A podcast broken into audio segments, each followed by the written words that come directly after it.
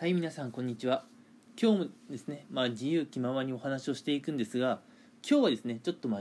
生き方、うん、もっと言うならお金の稼ぎ方っていうところに、まあ、あの注目してお話をしていこうと思うんですがこれからの時代ね動画編集ができる人、うん、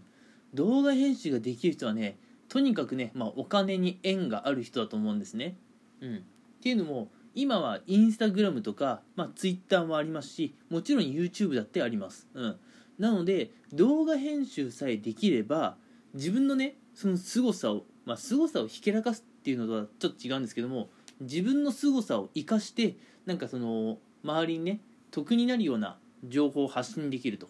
うん、そうするとそういった情報がねまあ回り回ってお金になって自分のところにやってくる。すなわち収益を得られるってことなんですね。うん、なので今の時代本当に動画編集ができる人って、まあ、ものすごい強いスキルを持っているなっていうことでちょっとまああの動画編集とお金にまつわる話をしていこうと思います。うんまあ、まずねあの最近はいろんな、うん、情報発信の手段があるっていうのはもうみんなね分かってるとは思うんですよ。うん、ちょっと前とかはねツイッターで、うんまあ、ツイッターもね今使ってる人全然多いんだけど、うん、ツイッターで動画を発信する人ってまあ多いのかどうかって言われたら、うん、他の SNS に比べたらちょっと少ないのかなっていう気がしますね。うん、あのツイッターとかで動画を配信するくらいだったらインスタとかね、うん、まあ TikTok もそうですし YouTube、うん、で動画配信をされる方結構多かったんじゃないですかね。あ多かったっていうか今も多いですよねきっと。うん。ただそこでやっぱ動画配信ができる人っていろんな人たちからの注目を集めて、まあ、フォローされたりするわけですけどもやっぱりねそう考えるとうんまあ見てるだけじゃ分かんないかもしれませんが動画を編集してね、うんまあ、要するに動画を作れる人って本当にすごいんですよ、うん、例えば YouTube のためにね動画編集をして YouTube にアップしている方っていうのはまあこれ結構やっぱ有名な話なんですけどもその広告費でね、まあ、収益になると、うん、でそれでねもう飯を食っているいわゆる YouTuber って方もねたくさんいるわけですよ、うん、で YouTuber って方は自分でね動画編集をされている方もいるでしょうけれども本当に有名な YouTuber になってくると、うん、自分にやらせてくださいと、まあ、仕事をねお願いされる、うん、お願いされる？あ任せてくださいって、うん、言われるって感じかな、うん、それぐらいの規模になってきたりします。うん、なので動画編集ができるようになるとまず自力で稼げるっていうことになるんですけれどもまあその先にはね、うん、まああなたに代わって私に動画を作らせてくださいっていうまあ別のね動画編集者が出てきて、うん、まあ要するに会社とは違うんですけども他の方を雇うって感じになって、うんまあ、楽してね、うん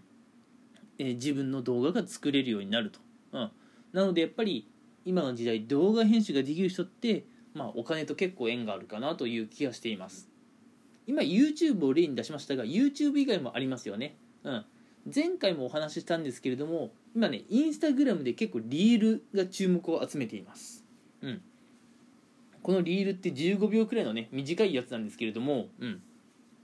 まあもちろん音声があってもなくてもいいし、うん、15秒くらいのね短い動画なんですけれどもこいつをねうまく活用すれば、まあ、あのフォロワー数が、えー、まあ、しっかり稼げるようになりますよって話を前回しました。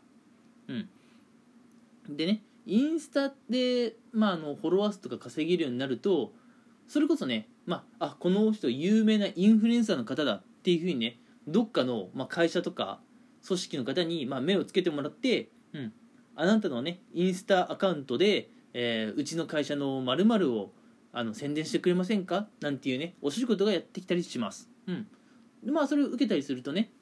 まあそういった宣伝をしてあげることでまあ企業や会社組織からまあ報酬をもらうことができると、うん、なのでインスタグラムに動画を投稿することでまたねこれも収益につながってくると、うん。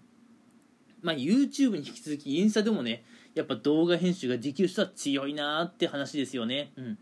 やっぱ今の時代ね動画編集は、うん、できたら強いですよね。うん。どうでしょう？でも皆さんちょっと偏見持ってるのかなって思うんですけれども動画編集する人ってもう結構な数いるんでしょって思われるかもしれません、うん。まあ、正直ね1年前2年前に比べるとそりゃあね動画編集する人は増えてきてると思いますよ、うん、ただ勘違いしちゃいけないのはあのここから先聞いた話なんですけどね。動画編集ができるような人の中でも、うん、なんだろううん。ちょっとねコミュニケーションを取るのに難がある人とかね、うん、あのこっちの依頼したことをちゃんと反映させてくれない動画編集者がいるとかでね、うん、良質な動画編集者ってまだ市場にはあんまりいないんですね、うん、なのでまだ手遅れじゃないんですよ。今からでもあじゃあ俺もねちょっと挑戦してみようかな、うん、っていう方は全然ね今動画編集挑戦するいい時期っていうかねタイミングなんですよ。うん。あの動画編集を、まあ、頑張ってね自分のスキルにできればあのそれでね全然お金を稼ぐことはできると思います、うん、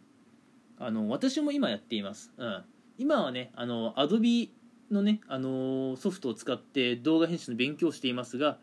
まあ、最近はねあのスマホとかでもできる、あのインショットっていうのかな、うん、あれもねちょっと始めようかなとは思ってます。まだちょっとやれてない、うん。まあ、ここが差なんですよね、うん。まあ、始めようと思ってるけどまだ始めれてない人と始めようと思ってすぐ始めた人の差はね、うん、やっぱ大きいですよね。僕まだちょっと始めようと思っただけで始めれてないんですけれども、うん。えー、あと2日、うん、会社勤めたらね、まあ、僕は土日、うん、月火とねちょっと4日間お休みいただいてるので Adobe と、えー、インショットのね動画編集頑張っていこうと思います。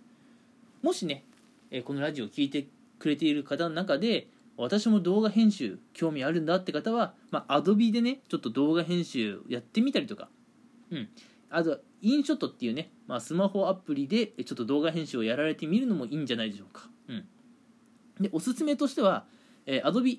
Adobe はですね、まあ、使うのに結構なお金がかかっちゃうんですけども、まあ、月額かあるいは年額年額、うん、年単位の契約のお金かかっちゃうんですけれども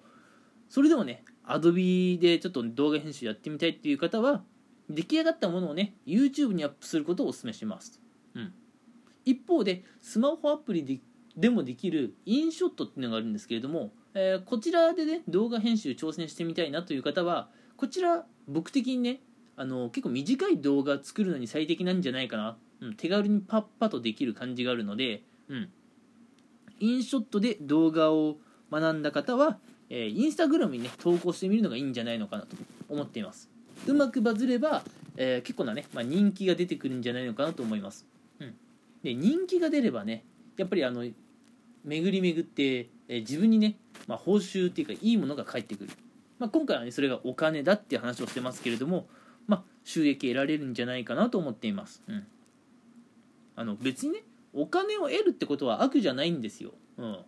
こっちだって面白いコンテンツを配信してるんだからそれに見合ったねお金ぐらいもらったっていいじゃないですか。うん。なんか日本人はお金をもらうことが悪だっていうそういう考え方が強いらしいですけども決してそうではない、うん、やっぱ今の時代ね動画編集できるっていうのは強いですよっていうお話でした、うん。えー、まあちょっとまとめますと、うん、動画編集今はね Adobe とかインショットとかありますけれどもやっぱりね今の時代動画編集できる方は強くって、うん、こういうスキルを持っていると、まあ、自力でねお金が稼げるようになってくると。うん、であのまあちょっとね独立するっていうかね、うん、会社からまだ離れる自信がないって方は副業程度でねやってみるのもいいんじゃないでしょうか。うん、今私は完全副業路線で動画編集の勉強をやっていますが、えー、動画編集はね、うん、ちょっと自信がついてみたら YouTube にアップしたり Instagram にアップしたりしてまあ、それでね1円でもね収益得られたら、まあ、副業としては成功と言っていいんじゃないかなと、うん、でそれでねもしね自信がついてきたらまあそれでね、うん、会社を辞めちゃってもいいんじゃないかな。そういう働き方とか生き方があってもいいんじゃないかなってところで、えー、新しい働き方新しい生き方を得るために、えー、やっぱ動画編集ね興味ある方はやってみたらいいんじゃないでしょうか。私もやっていますし今後もねこうやってラジオで、えー、自分のねお話をしていこうかなと思っています。はい、えー、それでは今回もこの辺にしたいと思います。聞いてくれてありがとうございました。